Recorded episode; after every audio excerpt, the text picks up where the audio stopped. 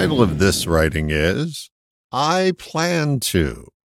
Have your hopes and expectations been dashed? According to the dictionary, that means disappointment. Would you like to avoid disappointment more often? Here's a suggestion have fewer expectations. Quoting Robert Burns, the best laid plans of mice and men often go awry. Or as an announcer I used to work with said, awry. Or as John Lennon reminded us, life is what happens to us while we're making other plans. Planning can be fun and fruitful, and it's a very useful tool, except when we expect all to go according to Hoyle. I have a book title that illustrates this point. There's no such thing as a five minute job.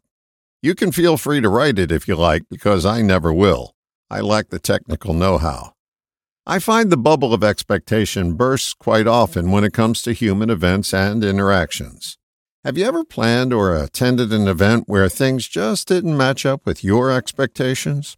You're in good company. We all have our stories. The message here is not not to plan. It's more about trusting your response apparatus. Plan down to the minutest detail if you choose, but if you can't respond to unexpected circumstances, you're likely to blow a fuse.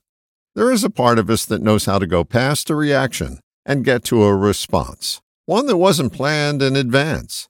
It's the ability to respond that irons out the kinks of expectation. Practice responding more often and expect fewer disappointments.